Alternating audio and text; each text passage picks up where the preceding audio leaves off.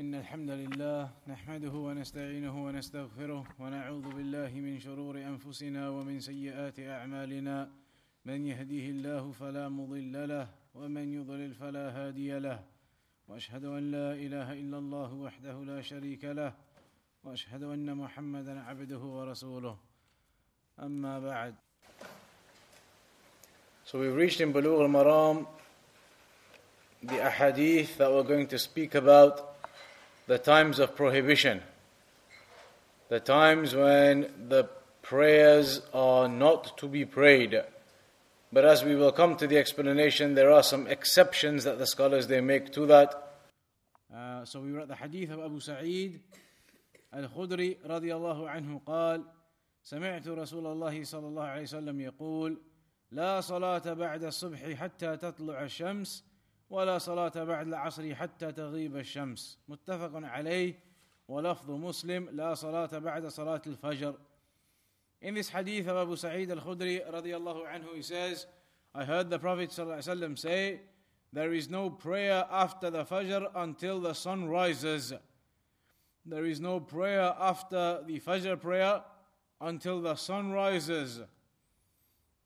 And there is no prayer after Asr until the sun sets. And that is a hadith which is agreed upon by Al Bukhari and Muslim. And in the wording of Muslim, it says specifically Fajr, that there is no other prayer after Salatul Fajr up until the sun it rises. Then we also have the hadith of Uqbat ibn Amir رضي الله عنه قال ثلاث ساعات كان رسول الله صلى الله عليه وسلم ينهانا أن نصلي فيهن he said that there are three times where the Prophet ﷺ used to forbid us to pray within them. أو أن نقبر أو نقبر فيهن موتانا or that we bury our dead within them. That if somebody dies, it was also prohibited to bury them in these three particular times. What are those times? حين تطلع الشمس بازغة حتى حتى ترتفع وحين يقوم قائم الظهيرة حتى تزول الشمس وحين تتضيف الشمس للغروب These are the three times mentioned. We'll come to those in detail with the explanation. The point of these two narrations is therefore to highlight that there are certain times when it is not permissible to pray, the times of prohibition. الشيخ الفوزاني says حديث أبي سعيد الخدري وحديث عقبة بن عامر الجهني فيهما بيان أوقات النهي Within them is the clarification of the times of prohibition يعني الأوقات التي لا تجوز النافلة فيها أي the times wherein it is not permissible to pray supererogatory prayers So in the first hadith, the hadith of Abu Sa'id al-Khudri Two times are mentioned when it is not permissible to be praying any supererogatory prayers. In the second hadith of Uqbat ibn Amir, three more times are mentioned. Therefore, we have a end result whereby there are five times that are mentioned during the day that a person should not pray nawafil prayers in those times. So the first of those times is what? وهو من طلوع الصبح حتى تطلع الشمس. وفي رواية لا صلاة بعد صلاة الصبح حتى تطلع الشمس. هذا هو الوقت الأول. فإذا طلع الفجر انتهت النافلة ولم يبقى إلا صلاة الفجر فقط وقبلها راتبة الفجر. فلا يجوز للإنسان أن ينتفل أن يتنفل بعد طلوع الفجر إلا راتبة الفجر فقط.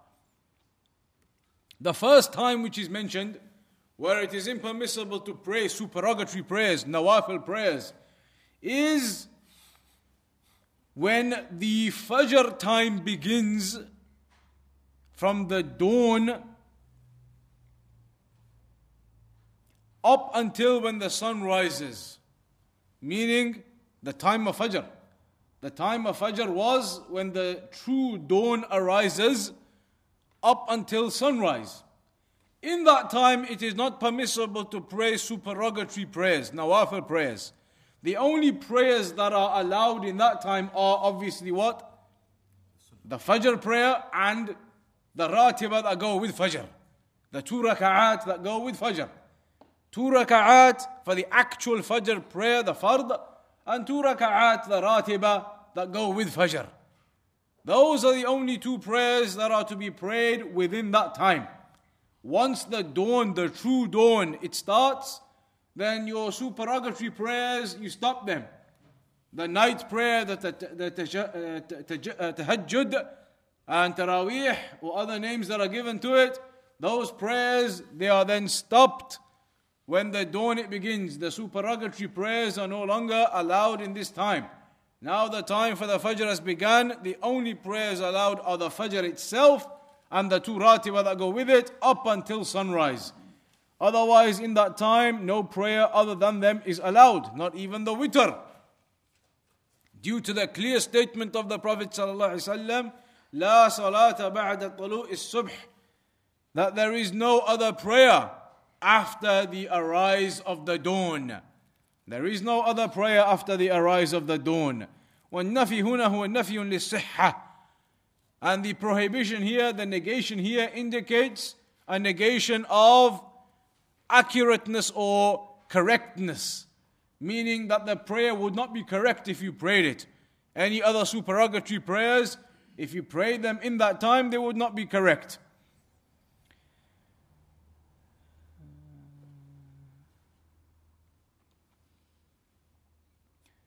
The other narration said that there is no other prayer ba'da salati subh, after the fajr prayer. So here we have two slightly different narrations. One narration is saying when the dawn arises, the true dawn, up until sunrise, i.e., the time of Fajr, the whole of the time of Fajr, no other prayer is allowed apart from Fajr and the two raka'at, Ratibatul Fajr. The other narration says from the Fajr prayer itself, not the beginning time of Fajr, not the dawn when it arises, but the Fajr prayer itself. Once you've prayed that, then after that, up until sunrise, no other prayer is allowed except if you needed to pray the Ratibatul Fajr.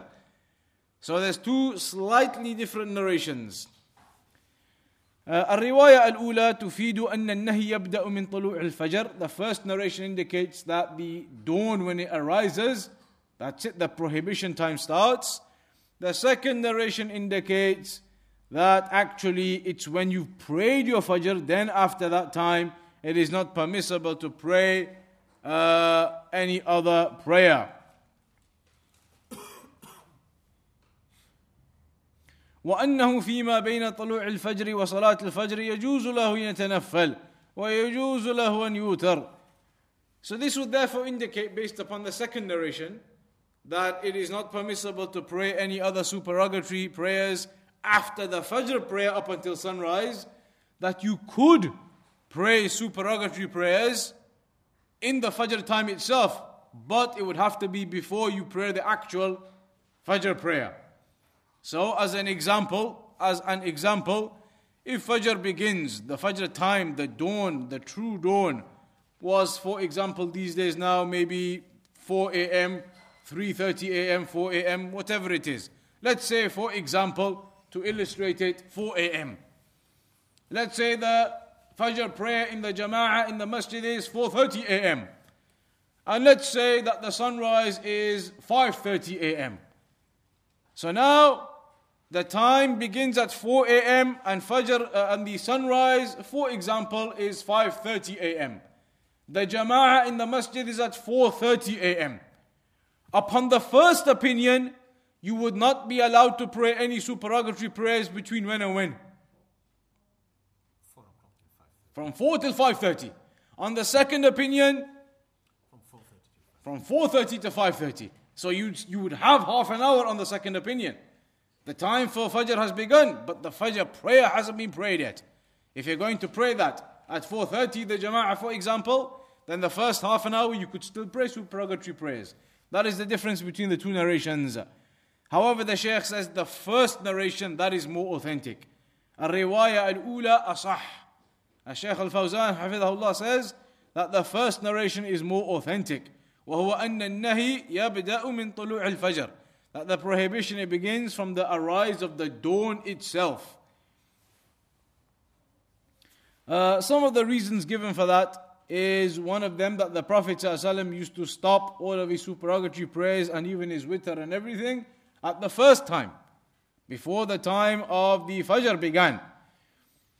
And that's one of the reasons that they mention that it is the first time, and that is more authentic. The Shaykh mentions that from the time of the Fajr beginning, the dawn, the true dawn, up until sunrise, then nothing else should be prayed other than the Fajr itself and the Ratibatul Fajr. That is one time of prohibition to pray any other supererogatory prayers. The second time, which is mentioned in the hadith of Abu Sa'id al Khudri, radiallahu anhu, is يبدأ من صلاة العصر ويستمر إلى غروب الشمس. The time from after the Asr prayer up until sunset. From Asr prayer up until sunset. كل هذا لا تجوز النافلة فيه ولا تصح. All of that time from the Asr prayer up until sunset, then supererogatory prayers are not permissible and they are not correct. وقد جاء تعليل ذلك بأن الشمس تغرب بين قرني شيطان وحينئذ يسجد لها الكفار. فنهي المسلمون عن الصلاة في هذا الوقت سدا للذريعة بأن لا يتشبهوا بالكفار وسدا لذريعة الشرك. One of the reasons that has been given for this time of prohibition from after the Asr prayer up until sunset that you shouldn't pray any other supererogatory prayers, any other nawafil. One of the reasons given is because it is mentioned in some narrations that the sun it sets between the horns of the shaitan. The sun it sets as it goes down at the end of the day between the horns of the shaitan. And as we know that some of the people, the mushrikeen, they used to worship the shaitan and they used to worship the sun and particularly, this was one of the times that they would specify for their worship. When the sun was setting, they would specify that time for their worship. And we have already been told in the Sunnah, من تشبه بقوم فهو منهم. Whomsoever imitates a group of people, then he is from them. So we've been prohibited from imitating other people in their religions and in their beliefs. So here we know that some of these shaitan worshippers, some of the sun worshippers, they used to worship specifically at the time of sunset. And as we said, it's mentioned that the sun goes down between the horns of the shaitan. These are some of the reasonings that some of the scholars have said that you should not pray any nawafil prayers after Asr up until sunset. They are the first two times that are mentioned where supererogatory prayers should not be prayed. Then in the hadith of Uqbat ibn Amir, radiallahu anhu, there are three more times that are mentioned. ففيه أن النبي صلى الله عليه وسلم نهى في ثلاث ساعات عن دفن الموتى وعن الصلاة وهذه الساعات بينها بأنها حين تطلع الشمس بازغة حتى ترتفع هذه ساعة والساعة الثانية وحين يقوم قائم الظهيرة حين حتى تزول الشمس والثالثة وحين تتضيف الشمس للغروب حتى تغرب In the hadith of Uqbat ibn Amr, there are three more times where it is mentioned it is impermissible to pray your nawafil prayers, or in fact, to bury your dead. If a person dies, then it is impermissible to bury them in these times that are mentioned in the hadith of Uqbat ibn Amir. The first of the times that is mentioned in the hadith of Uqbat ibn Amir is حين تطلع الشمس بازغة حتى ترتفع. At the time of sunrise, when the sun rises, in those early moments of sunrise, in those early moments when the sun is rising, then the supererogatory prayers should not be prayed hatta until the sun it comes up a bit. So when the sun is just starting to rise up in the morning, at the time of sunrise itself, at those early stages of sunrise, in those early moments of sunrise, then it is not permissible to pray any supererogatory prayers the hadith says until it actually comes up properly until it actually rises properly then after that is a different issue.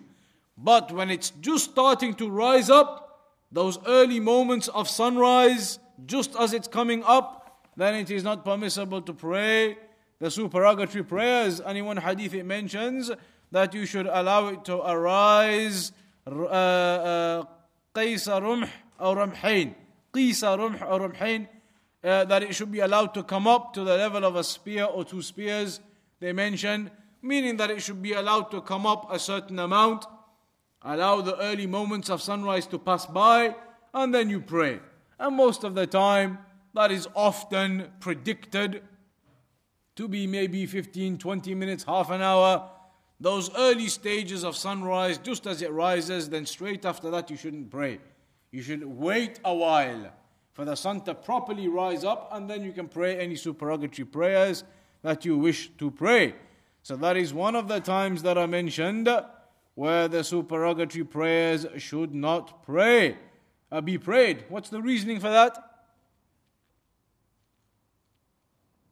We already said it. Same reasoning. Again, it's mentioned that the sun it rises between the horns of the shaitan. So again, not to imitate those people, those mushrikeen who used to specify the sunrise time also for their worship. Not to imitate them and to be upon their way. And as the Shaykh says, saddan lidhari'ah, to block any pathways leading on to shirk. This is one of the things mentioned in the Quran and the Sunnah. Not only are you prohibited from doing certain things, but sometimes even something in of itself might not be haram. There may be an action that in of itself it's not haram, but you don't do it anyway to stop any potential pathway leading onto something that is haram. So here now, praying at that time when the sun is rising or setting, a mu'min, a muwahhid, praying to Allah subhanahu wa ta'ala upon tawheed isn't committing any shirk. But you don't do that to block any potential issue arising. For people to perhaps consider that maybe the Muslims they pray at that time because they are imitating those mushrikeen. You don't want to cause any confusion or allow any doors to be opened up in that way. Saddan. So you stop the pathways even before you get to the haram. The haram is to commit shirk and to be like the people who used to worship shaitan but to just stop praying in that time as a means of blocking any potential pathway leading to the shirk. And that is mentioned, it's a principle. In the Quran it says, وَلَا تَقْرَبُوا zina. Do not go anywhere near fornication. The actual act of fornication is haram. But the Quran doesn't say do not fornicate in that ayah. It says do not go anywhere close to fornication, i.e., even the pathways and the various avenues that in of themselves, some of them may not be haram. Some of those things in of themselves possibly may not be haram, but they are ways and pathways and avenues that lead you onto the fornication. So the Quran says even those actions and those avenues that could lead you onto fornication, don't even do them. Block it from the very beginning, let alone get anywhere near to fornication. So here again, uh, that's the reasoning mentioned as to why it is not to be prayed at the time when the sun just begins to arise in those early moments. Then there is a second time which is mentioned in the hadith of Uqbat ibn Amir. حين يقوم قائم الظهيرة أي وسط النهار أي حين تتوسط الشمس في كبد السماء وتعلو على الرؤوس ولا يكون هناك ظل من جهة الغرب فهذا هو معنى قائم الظهيرة The second time when it is impermissible is when the sun is directly above the heads in the middle of the sky. When the sun is right in the middle of the sky, directly above the heads, there is no shadow whatsoever to your west. There is no shadow because the sun is directly above your head.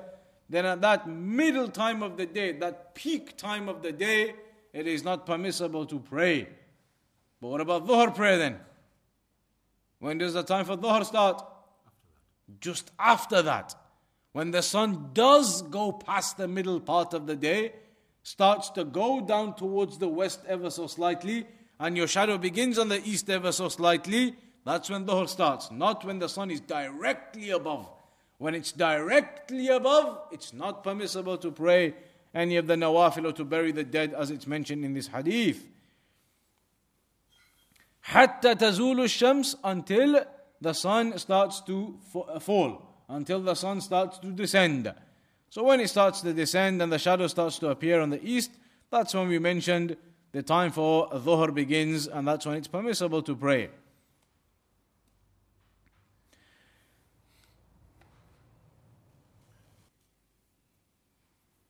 There is a reasoning that some of the scholars have given for that. There is a reasoning some of the scholars they mentioned based upon certain narrations as to why it is impermissible to pray at that peak time in the day. There are some narrations where, or some of the scholars they mention that it is because at that time, at the peak time of the day, that's when the hellfire is yani, lit up or burnt up. That's when that affair occurs within the hellfire. So, due to that, then at that time, the prayer should not be prayed, the nawafil or the burying of the dead. The third time which is mentioned in the hadith of Uqbat ibn Amir رضي الله عنه وحين تتضيف الشمس للغروب يعني تميل وتقرب من الغروب والعلة في ذلك كما سبق أن الشمس تغيب بين قرني شيطان ويسجد لها الكفار فنهي المسلمون عن الصلاة في هذا الوقت سدا لذريعة الشرك ومنعا للتشبه بالكفار. The third time which is specified is just before sunset. Those final few moments before sunset, then that is prohibited. And again, that is because of the reason we mentioned, because the sun it sets between the horns of the shaitan. So these are three times that are mentioned. Three times that are mentioned where it is not permissible to pray any supererogatory prayers or to bury the dead. The meaning of burying the dead is that a person should not specify these particular times that have been mentioned to bury the dead. A person should not specify these times. However, if a person began burying someone deceased, for example, an hour or half an hour before the middle peak of the day, but for some reason the uh, process became elongated, it took a longer time than expected, and the middle of the day began. The sun ended up being right at the peak. That doesn't mean you stop now and wait and let it go, then carry on. You can continue and finish it off because you didn't intend to do it specifically at that time. That wasn't your purpose or your goal. You started beforehand, but it just happened you ended up due to some delay in the burial, so then you continue. The purpose, the Sheikh says, is that a person doesn't specifically try to bury at those times, otherwise, a person can continue.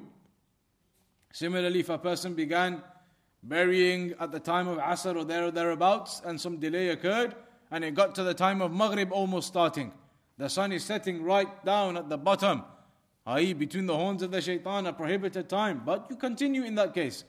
It doesn't mean then you stop and you allow the time to go and then carry on. The purpose of this, the Sheikh says, is you don't specify those times to begin in. You don't specify those times to go and plan to go bury someone.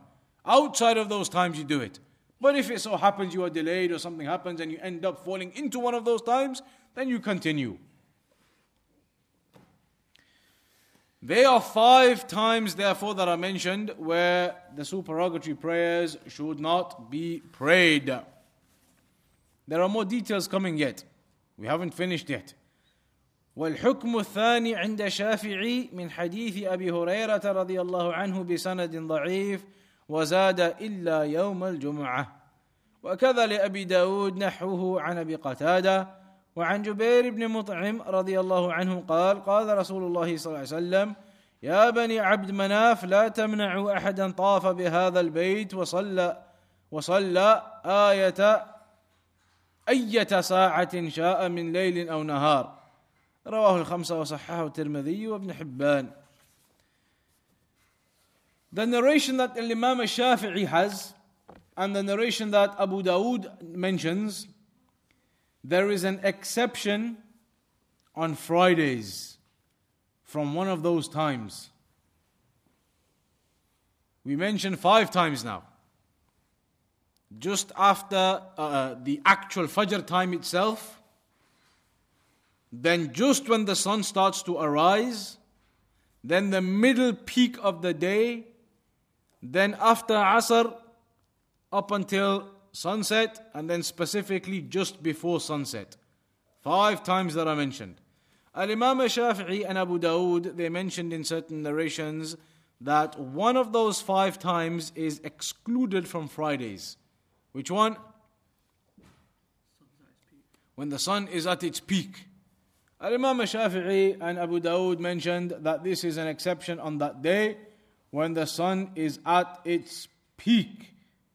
يعني من صلاة النافلة وقت قائم الظهيرة وأن ذلك جائز ولا يدخل في النهي They said that is permissible and it doesn't come into the prohibition لكن هاتين الروايتين ضعيفتان لا تقوم بهما حجة However, many of the scholars have said that these two narrations that Imam Shafi'i and Abu Dawood rahimahumullah mentioned are weak.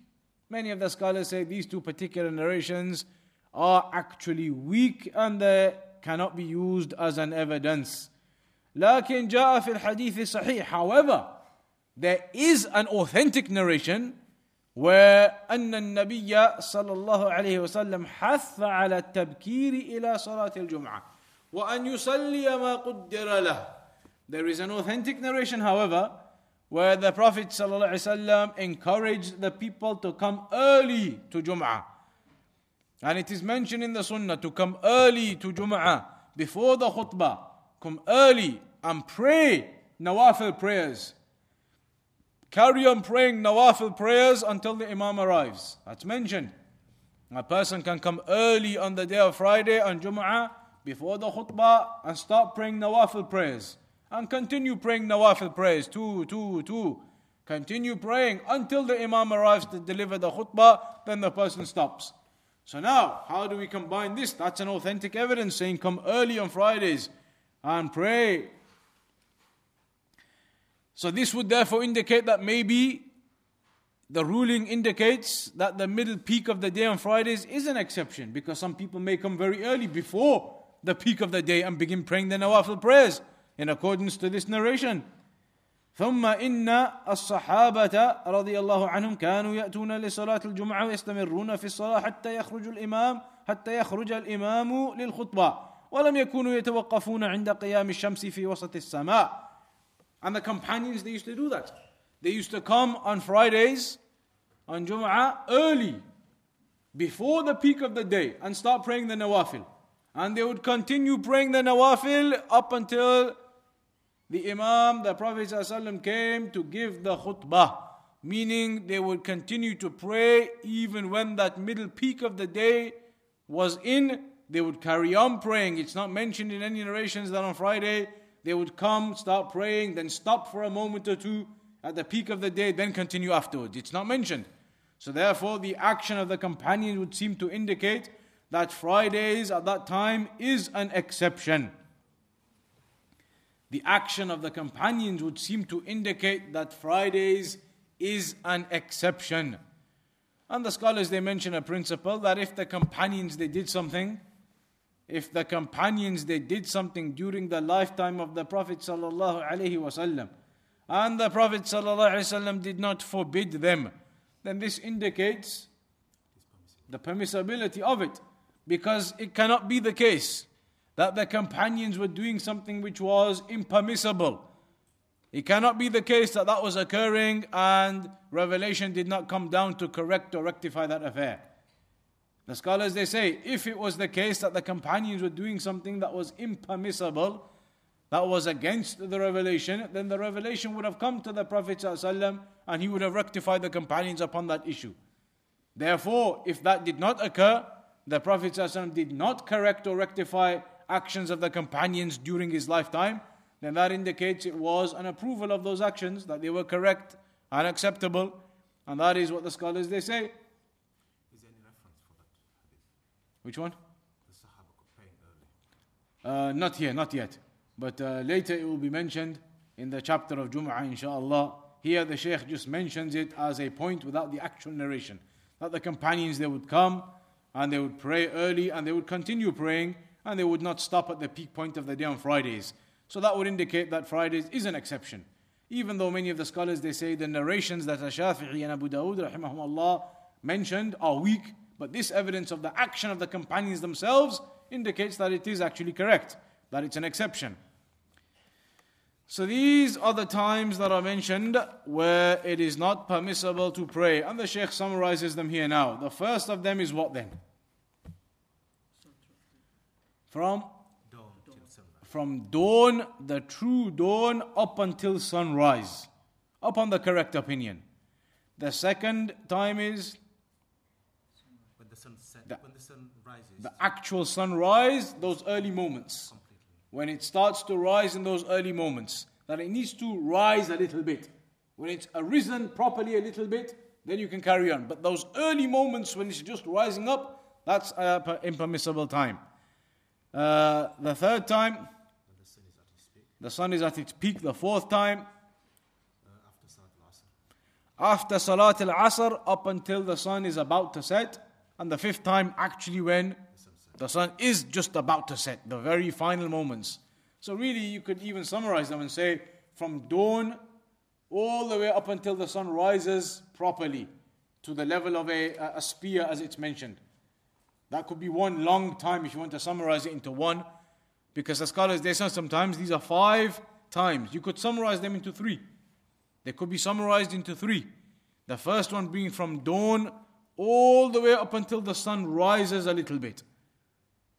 That's one. The second one, the peak. And the third one from Asr all the way until sunset. So you could summarize it in, in, into three times in that way. So the meaning of it is that all of the supererogatory prayers are not permissible in this time.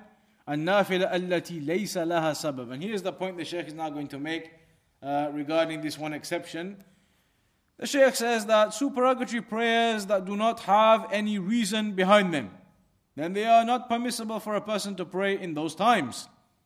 However, supererogatory prayers that do have a reason to them, they call them, the fuqaha, they say, dhawatul asbab, prayers that have a specific reason behind them. Supererogatory prayers that have a specific reasoning behind them, then some of the scholars they say are permissible to pray even in those times. Because now you're not praying a supererogatory prayer just for the sake of it, you're praying it because there is a specific reason to it. The gi- example, one of the examples they give of that is Tahiyatul Masjid. إذا دخل أحدكم المسجد فلا يسج- فلا يجلس حتى يصلي ركعتين. The hadith which is in Al Bukhari, a Muslim, if one of you comes into the masjid and do not sit down until you pray two raka'at. So now imagine if somebody came into the masjid after Asr prayer. Imagine somebody came into the masjid after Asr. He comes to the masjid and he prays the Asr in Jama'ah. Then he goes on for a while, and then half an hour before Maghrib he comes back. Or 20 minutes before Maghrib he comes back early for the Maghrib prayer. So what does he do? Does he just sit down now, or is he allowed to pray two raka'at for the Tahiyyatul Masjid, for greeting the Masjid? Here, some of the scholars they say he's allowed, even though it's a time of prohibition. He's allowed because there's a specific reason as to why that prayer is going to be prayed now. They say the prohibition here is the generality. If you're just going to pray supererogatory prayers without any reason, then no. But if there's some specific reason causing you to pray it, then some of the scholars they say it is permissible. Uh, for example, tawaf. When you do tawaf, then after the tawaf, it's mentioned in the sunnah to pray two raka'at. Imagine you finish the tawaf and when you finish, you're in one of these prohibited times. Again, it's mentioned it's permissible to pray the two raka'at uh, at that time. Similarly, they mention, for example, the eclipse. If an eclipse occurred in a prohibited time, then again it would be permissible to pray the prayer. If an eclipse occurred in one of the prohibited times, you would be able to pray because that is a specific prayer with a specific reasoning. Similarly, a person makes wudu, it's mentioned in the sunnah. If you make wudu, pray two raka'at after it. Again, another specific reason to pray because you just made wudu. So here the scholars they say that in these instances where there are prayers that have specific reasonings behind them, you're allowed to pray them. That is one opinion of the scholars. Other scholars they say no, specific or not specific. They say this is prohibited times, therefore you cannot pray. But here the Shaykh is going to explain that further.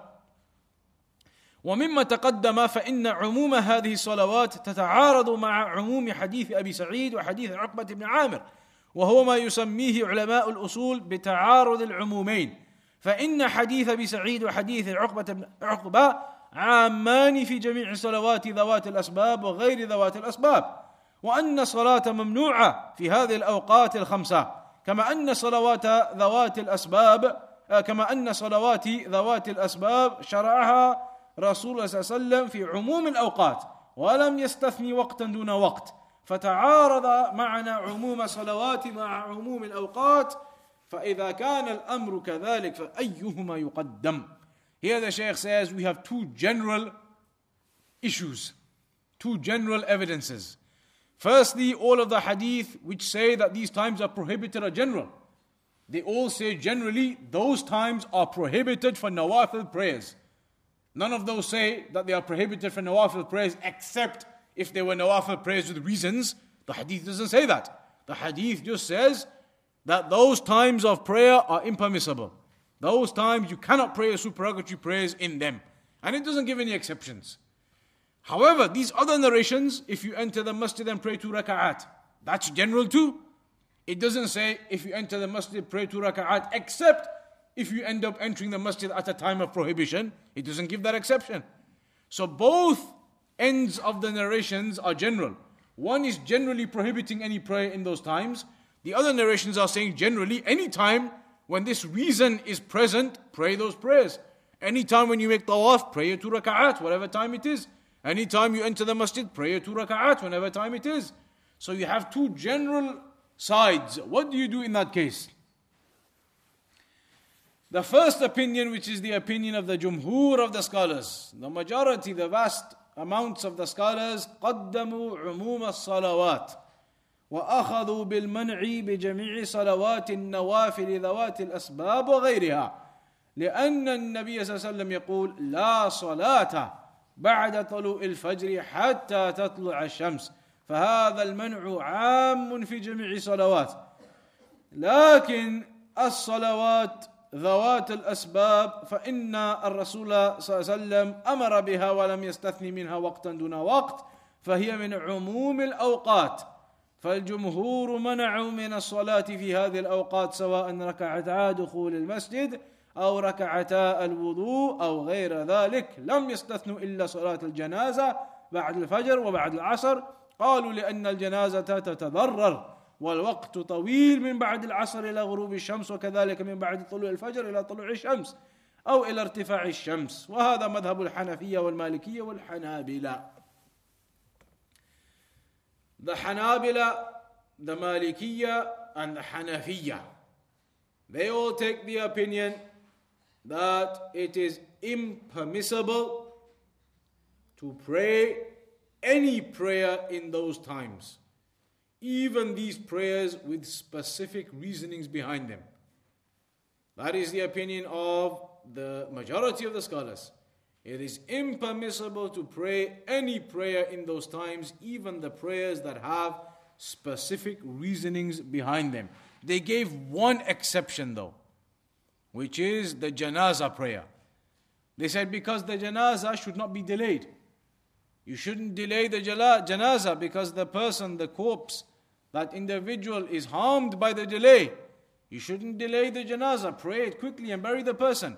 So they say, if for example now somebody died just when Fajr dawn started, for you to wait now until the sunrise and then even after the sunrise slightly could be two hours, three hours. That's a long time to have to wait. Or if somebody dies just at the time of Asr, for you to have to wait all the way until now sun sets after Maghrib, pray and bury him, that's another two hours, three hours you have to wait. So they say that one exception of the janazah is okay, but otherwise no other prayer should be prayed in those prohibited times because of the generality that there is no prayer in those times.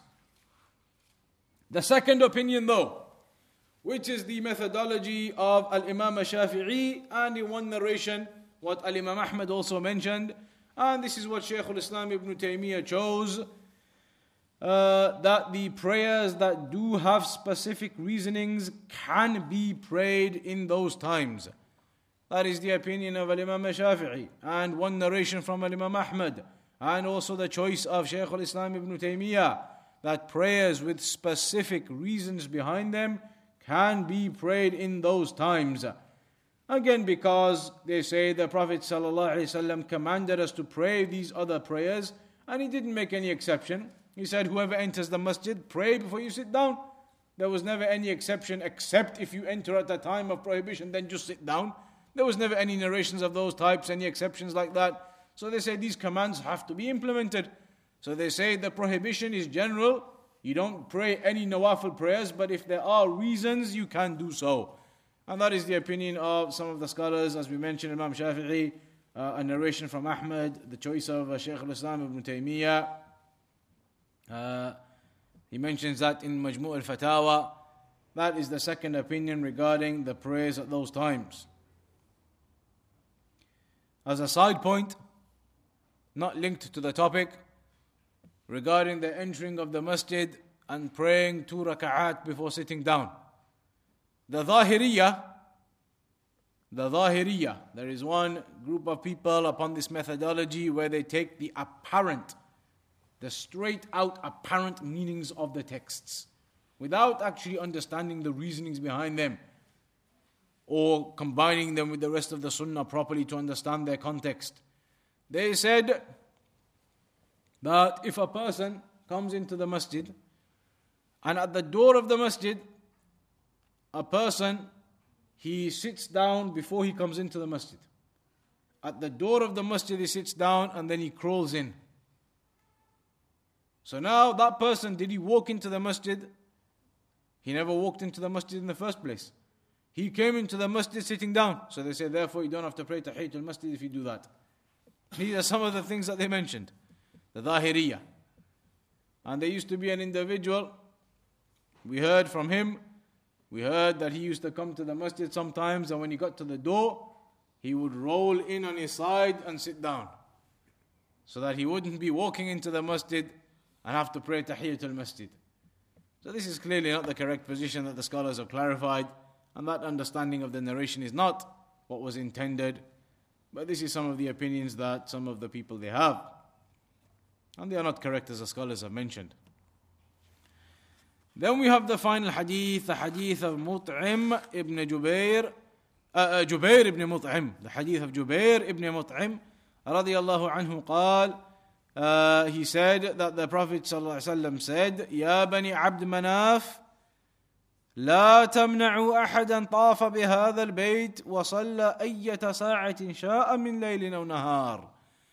The Prophet ﷺ said, Oh, children of Abd Manaf, do not prevent anybody who comes and makes tawaf to pray whatever time that might be, day or night.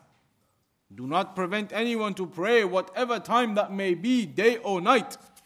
If they make the tawaf, then do not stop them.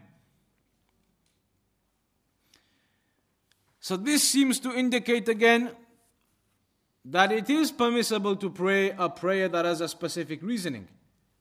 This would be an evidence to indicate you are allowed to pray the prayers that have a specific reasoning, because here the hadith says, do not prevent anybody who comes and makes tawaf to then pray two raka'at, whatever time that will be. Whatever time they end up finishing their tawaf, allow them to pray. Which would indicate, therefore, that this is an exception to the general prohibition If they ended up finishing their tawaf at a prohibited time, then don't stop them still. Allow them to pray their two raka'at. خصص بغيرهما من ذوات الأسباب فهذا تخصيص بالنص وغيرهما من ذوات الأسباب تخصص من باب أولى وهذا يؤيد ما ذهب إليه الذين يجيزون صلاة ذوات الأسباب في أوقات النهي فيكون النهي مقصورا على الصلاة المبتدعة من غير سبب لا المبتدأ من غير سبب So this indicates uh, that these specific prayers that have reasons can be prayed at those times because here the people were going to make tawaf and they may end up finishing the tawaf at the prohibited times. But it was mentioned here by the Prophet ﷺ, do not prevent them from praying the two raka'at, whatever time they finish, even if it's the prohibited times therefore. والطواف هو بالبيت العتيق سبعة أشواط ولكن هل المراد من قوله صلى أنه صلاة ركعتي الطواف فقط أو المراد عموم صلوات النوافل وأن المسجد الحرام أيضا يستثنى ولا يدخل في أوقات النهي Some people they said does this hadith mean when the Prophet ﷺ said when they make tawaf then do not prevent them from praying two rak'at afterwards anytime The scholars they said does that mean just the two rak'at of the tawaf or does this narration mean any prayer meaning it's a complete exception in the haram you can pray whatever nawafil you want at any time or was the intent of the Prophet ﷺ just the two that go with the tawaf?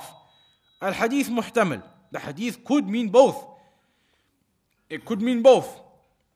فهو يعم جميع النوافل فتكون مكة مستثناة ويجوز التنفل فيها حتى في هذه الأوقات الخمسة لكن هذا الاحتمال مرجوح والراجح والله أعلم أنه أراد ركعتي الطواف The correct opinion seems to be that what the Prophet ﷺ intended was just the two rak'at of the tawaf because that is a prayer with a specific reason.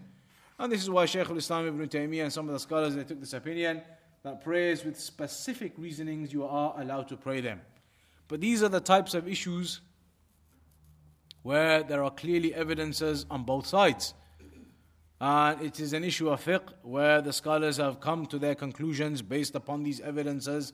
So these types of issues, it is a mistake when people begin to become harsh on these types of issues. It is a mistake if somebody sees another person praying 20 minutes before Maghrib, Tahiyatul Masjid. It is a mistake for a person to come and become harsh on that individual and say you're committing an error and this is a bid'ah and this and that and the evidence says it's the awqat, the, the times of prohibition. That's an opinion with the evidences. And so is that. To pray is an opinion with the evidences. The scholars they differ on the issue with the evidences. These types of affairs are not affairs that you become severe over or that you start to have severity and harshness over them. You begin to call people innovators over them. These are not the types of issues that this occurs on. With these types of issues, there is some leniency. The scholars they came to these evidences or these conclusions based upon these evidences, and all of them are strong because there are evidences clearly indicating both positions. These types of things, the scholars they say, al amr fihi wasi'. There is some leniency, some leeway in these types of affairs. And it's a mistake how some of the individuals they become severe and harsh over these types of issues, where there are clearly evidences on both sides. When do you become harsh on somebody? When do you become severe in holding on to the one correct point? When it comes to the issues of aqidah, when it comes to the issues of the methodology, then there is no other way. Then there is only one pathway. وَأَنَّ هَذَا صِرَاطِي مُسْتَقِيمًا فَاتَّبِعُوا This is my straight path, so follow it. There is only one pathway then. When it comes to the aqidah, when it comes to the names and attributes, the tawheed, to the methodology of the Prophet ﷺ, in practicing this religion, in those affairs, there is only one way. That is not to be misunderstood. These are issues of fiqh we are speaking about where the scholars made ijtihad. There could be differing in those types of things. But when it comes to issues of aqidah, then there is no differing between the companions. The companions did not differ in aqidah. They did not differ in the usul, in the principles. Even if some ignorant individuals, they deviate, they deviate or they bring about their points or their lectures in a way that ends up causing the people to think that the companions used to differ in aqidah then this is their error. This is their mistake. And this is their misguidance to do these types of things. To cause the people to think that the companions differ in aqidah. or that they differed in the usul. They give you examples about seeing Allah on the day of ju- uh, seeing Allah on the night of Al Isra wal Mi'raj. Did the Prophet see Allah or not? That is not an example to prove that the companions differ in Aqidah. Anybody who reads the books of Shaykh al Islam, you will see how he clarified that and explained very simply that Ibn Abbas was not differing with Aisha radiallahu anha. These are simple issues that can be understood for anybody who wants to know the truth. But these deviants, because they want to promote their methodology, which is essentially the methodology of the Ikhwan al Muslimin, to cooperate with everybody and not to speak about the people of innovation, never to refute anybody, even if they deserve to be refuted, in order to protect the people from their misguidance, which is a principle from the religion and a principle of the Salaf. To protect the people from misguidance. You see an individual calling to grave worship, are you going to remain silent and say, well, he says La ilaha illallah? That would be misguidance. Rather, you warn the people from him. But these people, they don't want to do that. They want to cooperate with everybody. They want to be like the Ikhwan al-Muslimin, turn a blind eye to our errors. Let's all unite together. So then they'll bring you these deviated types of speech that the companions even used to differ. They all used to have differences. There's no issue if us Muslims now have a few differences. Differences where there is a possibility of a difference, no problem. These types of issues, ijtihad of the scholars, evidences are there, okay. But when it comes to aqidah, methodology, the way of the Prophet ﷺ in practicing the religion, the way of the Salaf, there are no differences there. There is no nonsense that these people they bring, that there are differences and everybody's okay. You can have this aqidah, you can have this aqidah. As Yasir Qadi and these people, they unite and make signatures with all types of people of innovation. That isn't the way of the Salaf. So here, with these types of issues, the scholars they say, have some leniency, there's okay. The ijtihad of the scholars and the evidences are there. So to summarize all of this, the Shaykh summarizes at the end. He says, فَدَلَّتْ هَذِهِ الْأَحَادِيث عَلَى مَسَائِلِ These ahadith, they indicate certain issues. The first of them is explaining the times of prohibition. فيها بيان أوقات النهي and that there are five times. Two lengthy times and three short times. The two lengthy times, from the arise of the dawn up until sunrise, and from Asr up until just before sunset. Two lengthy times. Three short times, from sunrise itself until it rises a little bit, the peak of the day, and just before sunset. So five times altogether. The second issue is في هذه الأحاديث دليل على منع صلاة النوافل في هذه الأوقات uh, the hadith indicates therefore the prohibition of praying supererogatory prayers and we've already mentioned that this indicates the generality of them, but if there are specific reasons, then some of the scholars they have mentioned they are permissible to pray. Also, there was the exception of Fridays for the peak of the day due to the act of the companions whereby they would come and pray uh, and would not break off for that. Uh, also, the hadith of Jubair ibn Mut'im seems to indicate that specific reasoned prayers are permissible in those times. Um, also, something mentioned by the Shaykh here is that it indicates that the Masjid, Al Masjid Al Haram, is a masjid where it is opened and available for people to pray in at all times. وأن المسجد الحرام لا يغلق ليلا ونهارا. Al Masjid al Haram in Mecca, it is not closed day or night. It is open day and night and it is not made impermissible for you to make tawaf at any time. People can make tawaf, they can pray, they can do their affairs of worship in that masjid at any time. The only time they would stop is the obligatory prayers. So that is something that the Shaykh mentions. All of that is open and available at all of the time, and it is not closed. Uh, and that is the final point in general that the Shaykh mentions there. That's where we'll conclude.